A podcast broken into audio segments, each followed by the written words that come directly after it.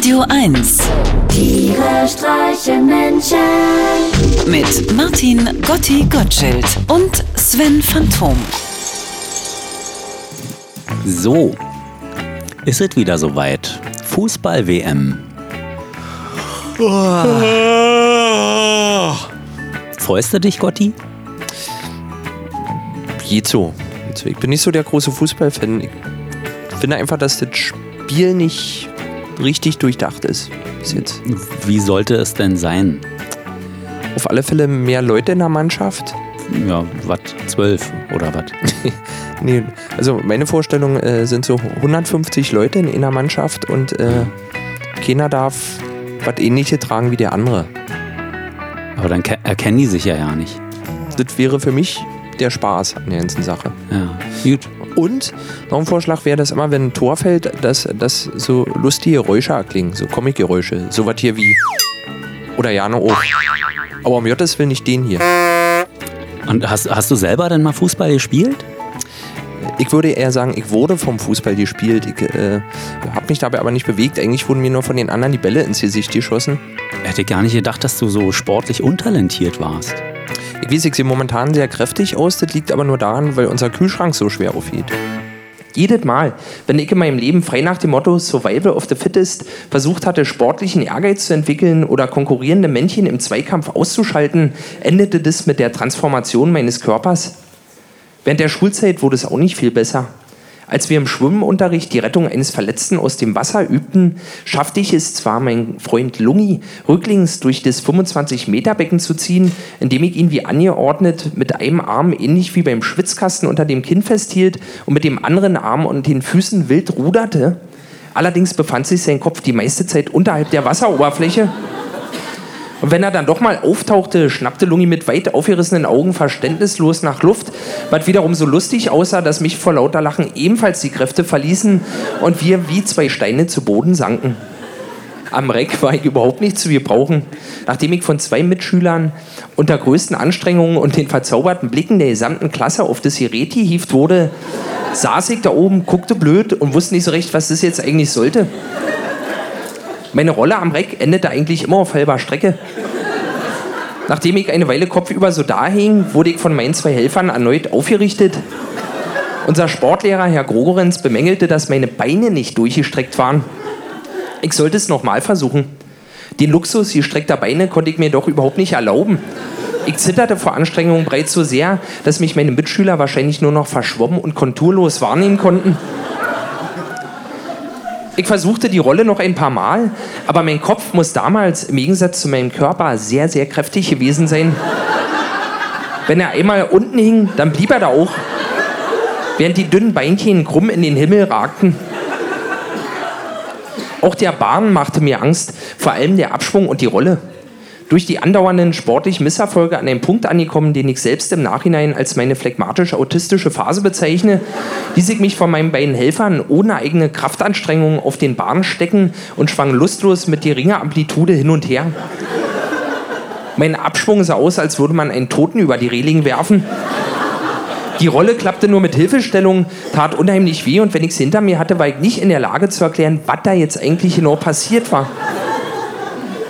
Aber schon bald sollte ich merken, dass meine Vorsicht nicht unberechtigt war. Daniel Blochert, ein Junge aus meiner Klasse, war genau das Gegenteil von mir. Er schwamm, rannte und turnte wie ein junger Gott. So auch an jedem denkwürdigen Tag.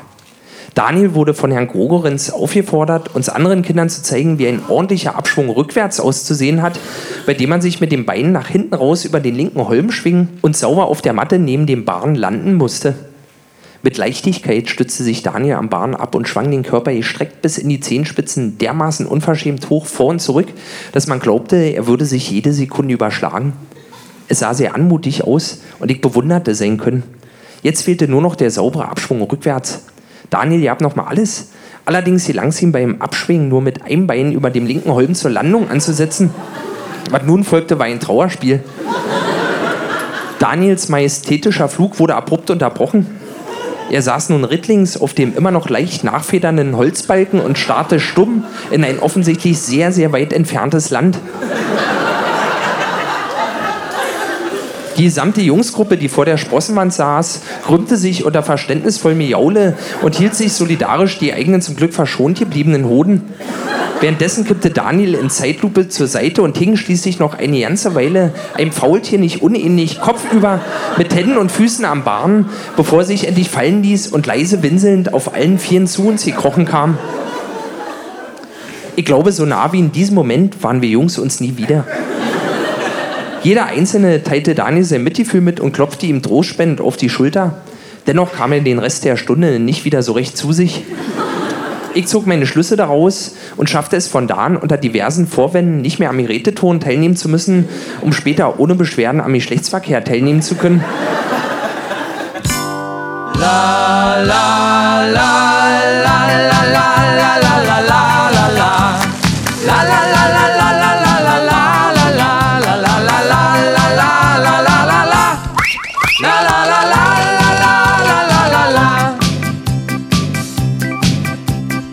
Mannschaft ist bereit und gleich ist es soweit. Im Stadion ist die Hölle los. Wir singen laut im Chor, ein Pfosten ist kein Tor. Wo bleibt die Laola bloß? Warten hat denn der Ball schon einen Platten? Nein! Da ist noch Luft im Ball, da geht noch einiges weil uns der König Fußball eben ist. Das ganze Stadion schreit, Sport ist gesund. Da ist noch Luft im Ball, heute geht es rund.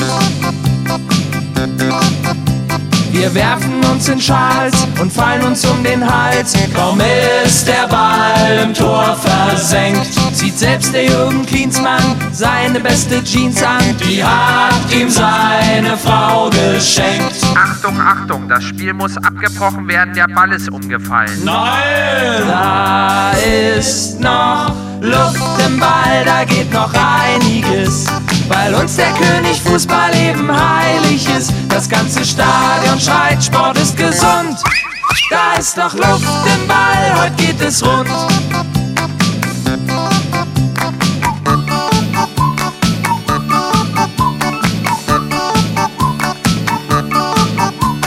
Trotz Regen und Orkan sind wir hierher gefahren. Das Spiel beginnt nicht ohne uns. Die anderen sollen sich trauen, mal unsere Jungs zu faulen. Nicht mit uns, sonst gibt es Bums. Ihr Deppen, ihr Deppen, wir schleifen euch die Teppen. Ja! Da ist noch Luft im Ball, da geht noch einiges. Weil uns der König Fußball eben heilig ist. Das ganze Stadion schreit, Sport ist gesund. Da ist noch Luft im Ball, heute geht es rund. Da ist noch Luft im Ball, das Spiel muss weitergehen.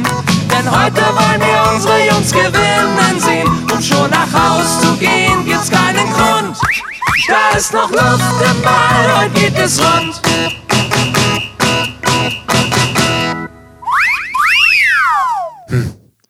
Also meine Mutti sagt ja immer, Cherie, weißt du, wo mein Auto steht? Tiere streichen Menschen. Immer freitags in der schönen Woche auf Radio 1.